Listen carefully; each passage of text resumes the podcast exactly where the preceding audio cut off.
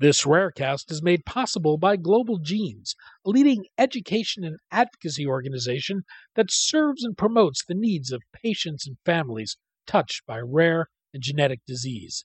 Since 2009, Global Genes has been building awareness, developing patient focused education and advocacy tools, and funding patient care programs and critical research. To learn more, go to globalgenes.org.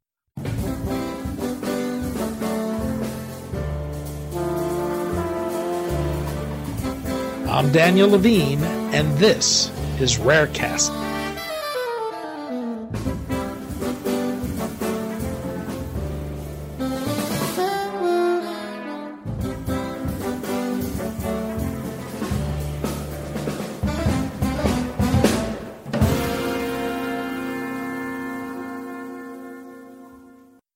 The economics of developing gene therapies can make it unattractive for biopharmaceutical companies to invest in bringing a gene therapy through development and to the market for ultra rare conditions. But researchers at the National Center for Advancing Translational Sciences are working to develop a set of gene therapy vectors that can be used in multiple indications and eliminate the time and cost of preclinical development for a range of conditions through its platform vector gene therapy or PAVE GT program. In this fourth and final part of our gene therapy series, we spoke to PJ Brooks, Program Director in the Office of Rare Disease Research at the National Center for Advancing Translational Sciences, about the PAVE GT program, the potential for developing a toolkit of plug and play vectors, and how this can alter the cost of developing gene therapies for ultra rare and individual patients. PJ, thanks for joining us. Thanks, Danny. Happy to be here. We're going to talk about gene therapy, the National Center for Advancing Translational Sciences efforts to make it faster and less costly to advance experimental gene therapies into clinical development, and its PAVE GT program. Perhaps we can start there.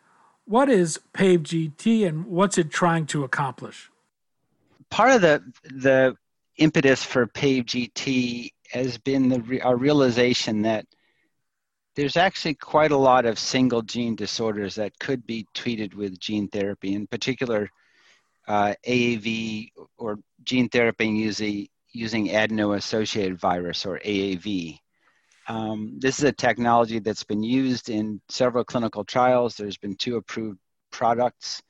And there's a lot of really good preclinical data in mice, for example, showing that AAV based gene therapy can correct single gene disorders. Um, it's essentially that's what AAV does. It delivers therapeutic genes specific to specific cell types, and it's it's really not disease.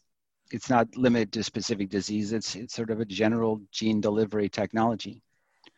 And the limiting factor in many cases is not that we don't know enough about the science or we don't have the, the information we need. It often comes down to it's quite difficult to set up a clinical trial for a single disease. And from the commercial standpoint, um, companies tend to go for the more common diseases for the obvious reason that you know there's there's a greater financial incentive there. Um, but that's a problem for some of these diseases that affect very small number of people that are not commercially viable. And you know yet they could be effective therapies there. They just don't happen for this this practical reason. So AAV, as we think of as a platform, it's it's a way that you could, you know, as I said, deliver genes to specific cell types, and you could almost think of it as like kind of. Uh, we've given the example of kind of like a a delivery box like you are going to use almost like uh, you know one of these things like fedex or something like that. So you could just use the same box and put different stuff into it and send it to the same place. You could use the same type of aav and put different therapeutic genes into it. And so because it is a potential platform and it's been recognized that way. The, the, issue is when people do clinical trials, though, they often don't take advantage of that platform capacity and design the clinical trials. And what we're the goal of PAVE GT is to see if we could if we could do that, if we could uh, go forward with gene therapies for four different monogenic disorders, all of which were of no commercial interest when we started. Use the same platform, the same serotype, in this case, what's called AAV9. And then, and in each case, make the, the therapeutic vector in the same facility under the same methodology and processes because our colleagues at FDA have been telling us for many years that the, the process really is the product. And if you keep the process the same, that really helps out a lot. And if we do that the same way for all four diseases, could we make the process better, more efficient? Might we be able to um, skip certain steps in the process of bringing these four therapies forward so that we don't have to do literally everything four times over and over again. And so we're planning to do that, what really is a translational science experiment to see how we can uh, uh, streamline the process using these four diseases. They'll all be done at the NIH Clinical Center um, and all done with federal employees, uh, collaborators from the National Institute of uh, Neurological Disease and Stroke, NINDS, Carson Bonneman, and from the National Human Genome Research Institute, Chuck Venditti. Um, so I'll have four diseases, two neuromuscular diseases, two metabolic diseases, all treated using AAV9. And we'll go through the process and try to find out how much we can streamline it. And I think a key thing about this that we're quite excited about is is that as we do it and as we have our communications with the FDA about streamlining, we will make those communications available to the public.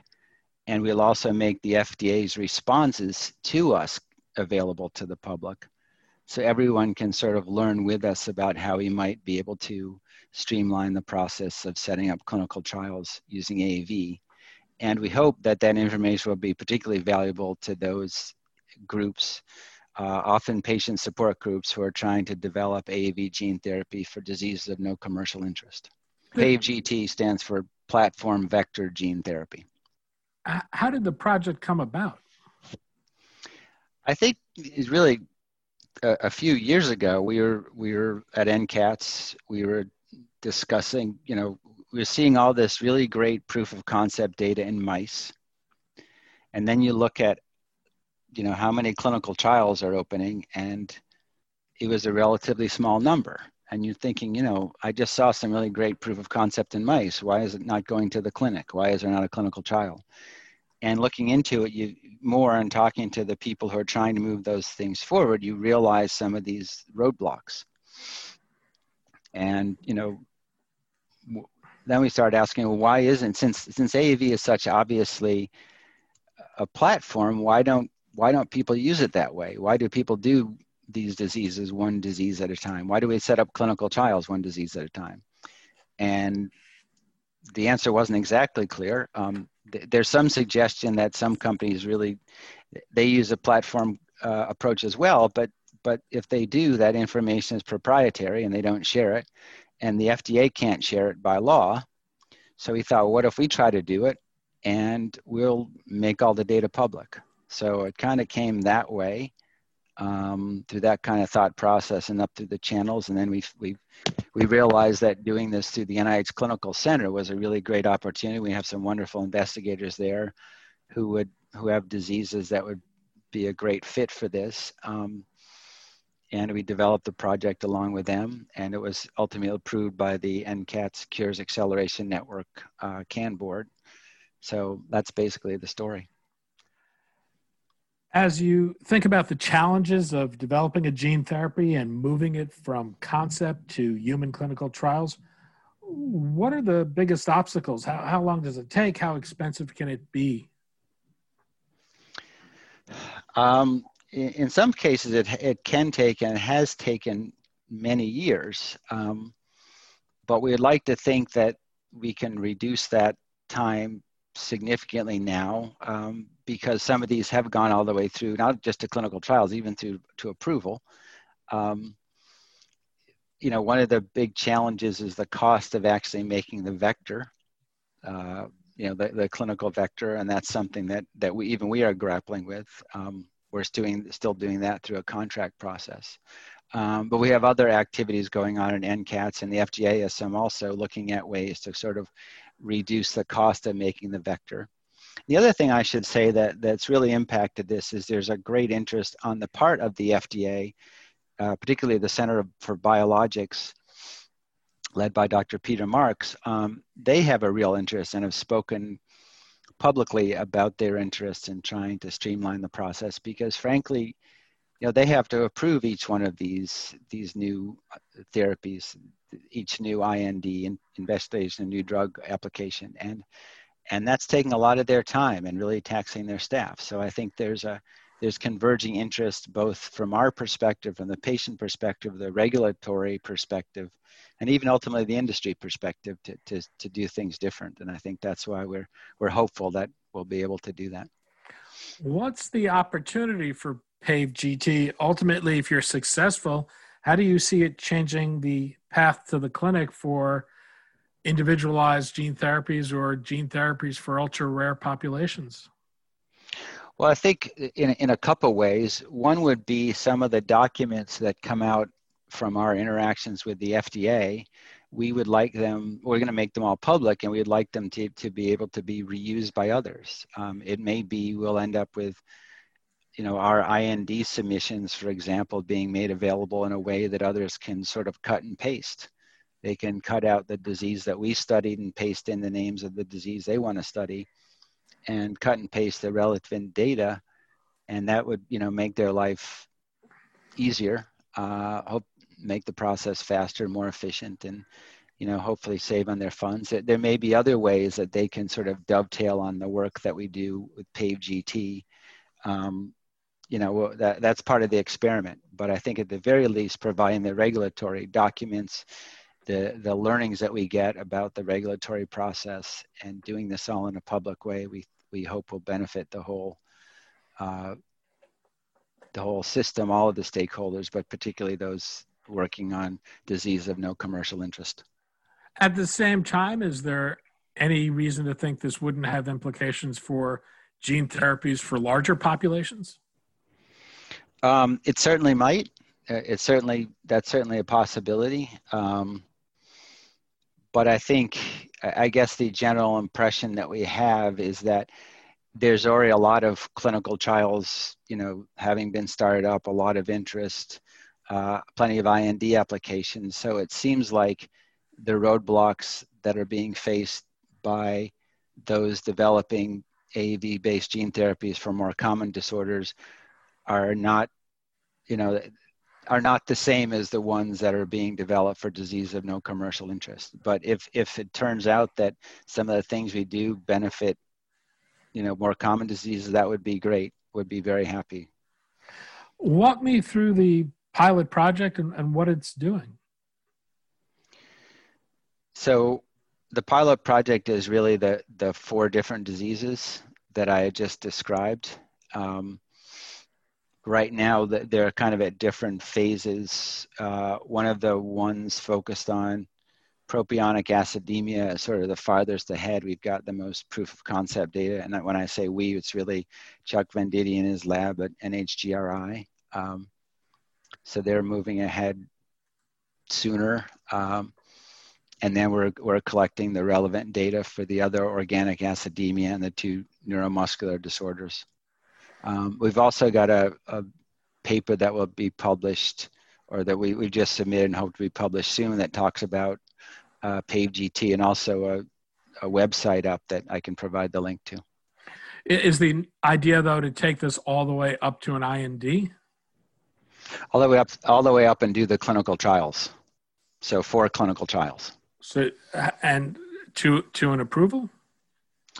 Um, Probably not to an approval, no. We just mostly want to get the clinical trials done. Okay. Because the idea would be that, you know, for some of these diseases, it might be that they're really, you, you could imagine some diseases where you, you might treat almost all the patients with the disease in the context of a clinical trial. And at that point, you know, there's no more patients, so there's no one to sell the, there's no one sure. to sell the drug to. So there's really no need to go for an approval. Um, and, by, and by the way, the whole issue of drug pricing then becomes moot because if you're not selling a drug, you don't have to put a price on it. Um, and that's, I think, a possibility that, that we've, we've considered and, and talked about with the FDA. And that's, there's, there are actually examples of that. There are other, other types of um, drugs that go through the FDA and uh, are just used under sort of a continuous IND. Um, an interesting example, it's, it's kind of different, but it's um, anti-venoms for certain exotic snake bites where there's just no, there's no commercial interest never marketing it. So but people make these available and if you happen to get bit by one of these snakes um, you get the antivenom under an ind and how did you go about selecting the vector?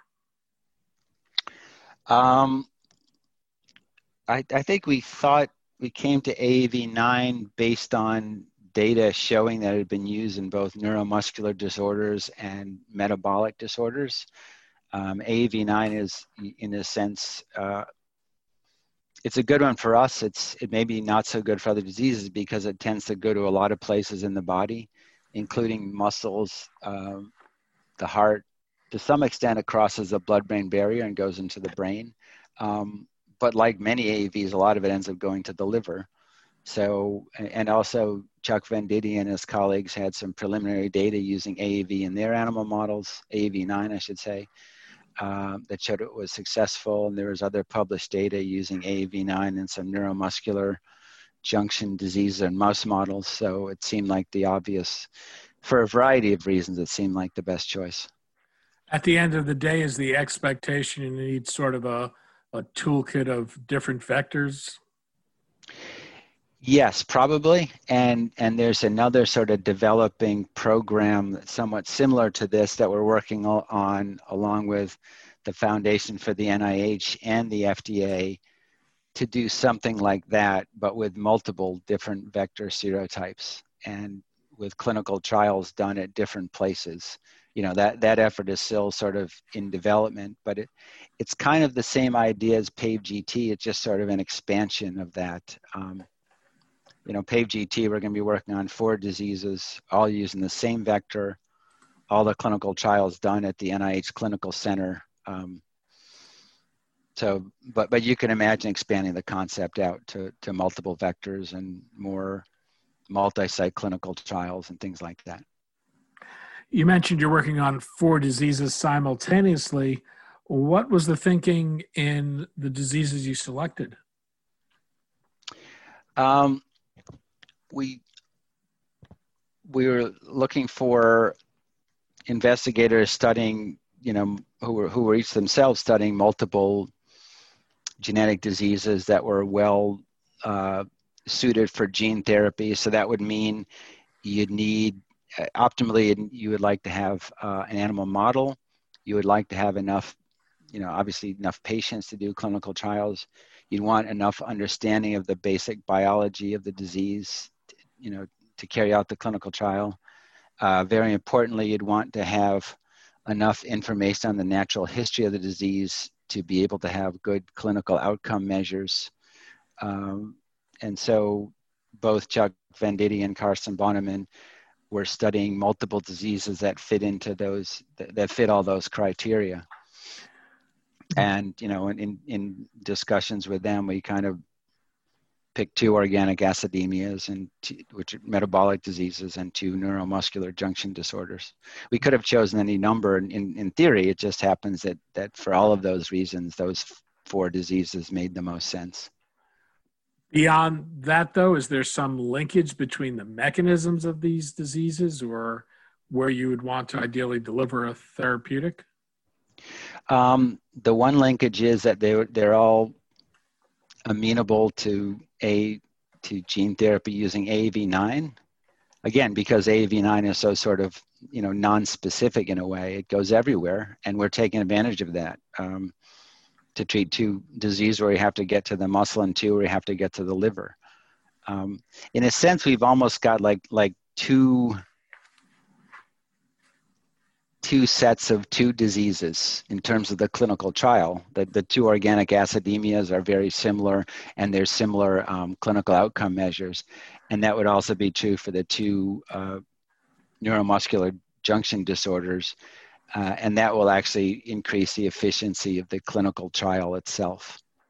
But other than that, there there is not a lot of linkage other than they're amenable to gene therapy by AAV9, and and that's fine because that that's sort of the point, right? The the goal of this is to get the therapeutic gene into the right cells at the right time of development. And if you can do it with AAV9 for a bunch of different diseases that affect different cells and tissues, that's fine. One of the issues with viral vectors is that someone can develop an immune response that prevents redosing. With these therapies, there's been a one and done approach. What do you do to get the dosing right to determine, in the absence of larger clinical trials, the right dose for a specific therapy? Um, yeah, those, those, are, those are great questions. I think obviously there's a lot of learning that comes about, uh, sort of piggybacking, so to speak, on other gene therapy clinical trials for somewhat similar diseases, you know, other metabolic diseases and neuromuscular diseases um, that are ongoing that we can learn from. Some of that will come out of the, the proof of concept studies in animals to get the appropriate dose ranging there. Um, and also, we're anticipating developing a you know a single protocol for modulating the immune response that will be used for all four clinical trials. Um, but the details of that, of course, will be worked out by the the experts, which are Karsten and Chuck, the actual clinicians who who will be doing this. Um, but fortunately, there is a lot of other data that we can draw on, including other other gene therapy trials at the NIH there's a lot of hope, as you know, in the in the rare disease community around individualized therapies or so-called N of one therapies for individuals or or small rare disease populations. What's the potential for getting to a plug and play type model where you can select an appropriate vector and, and insert a needed gene and, and be good to go? I think there's a lot of potential. I think that's the, the basic idea of PAVE-GT and some of these other efforts. Um, you know, I, I always have a bit of a response when people talk about N of one, because I think the real goal is to try to look for and, and focus on the, the therapeutic commonalities. So it really isn't an N of one. It's it's a it's a whole it's a lot of N's of one, but it's or, or, another way to say it is to, is to change the way we think about what it, you know what is a disease. Um, and so a monogenic disease is you you know you're missing a a gene in some specific cell type, and if you can put in a working copy of that gene, that specific cell type, you should have a therapeutic effect. So to think of it like that, in in the you know grouping the different diseases based on the underlying mechanism of the underlying therapeutic approach, I think is the way to do it. And, you know, where, wherever possible, let's see if we can do that. And I do think there are, um, you know, regulatory pathways that are being envisioned and hopefully we'll be able to contribute to that, that can make this possible. Scientifically, I think it makes sense. And that's the thing that I, you know, take the most heart at, at that at the scientific level. So I think it's a matter of sort of testing out some of these possibilities and the FDA has expressed interest in this. I, I do think there's there's some certainly some hope for doing that. Also realizing, of course, that these things do take time, and you know, we've even seen recently there have been some pretty serious safety issues with AAV that we'd not seen before, and um, realizing that you know things aren't always as simple as we imagine them to be. That's why we have to go and do the do the experiment and and you know see how it works out. And like i said this really is a translational science experiment pj brooks program director in the office of rare disease research at the national center for advancing translational sciences. Pj thanks so much for your time today. Thanks very much danny it was a pleasure.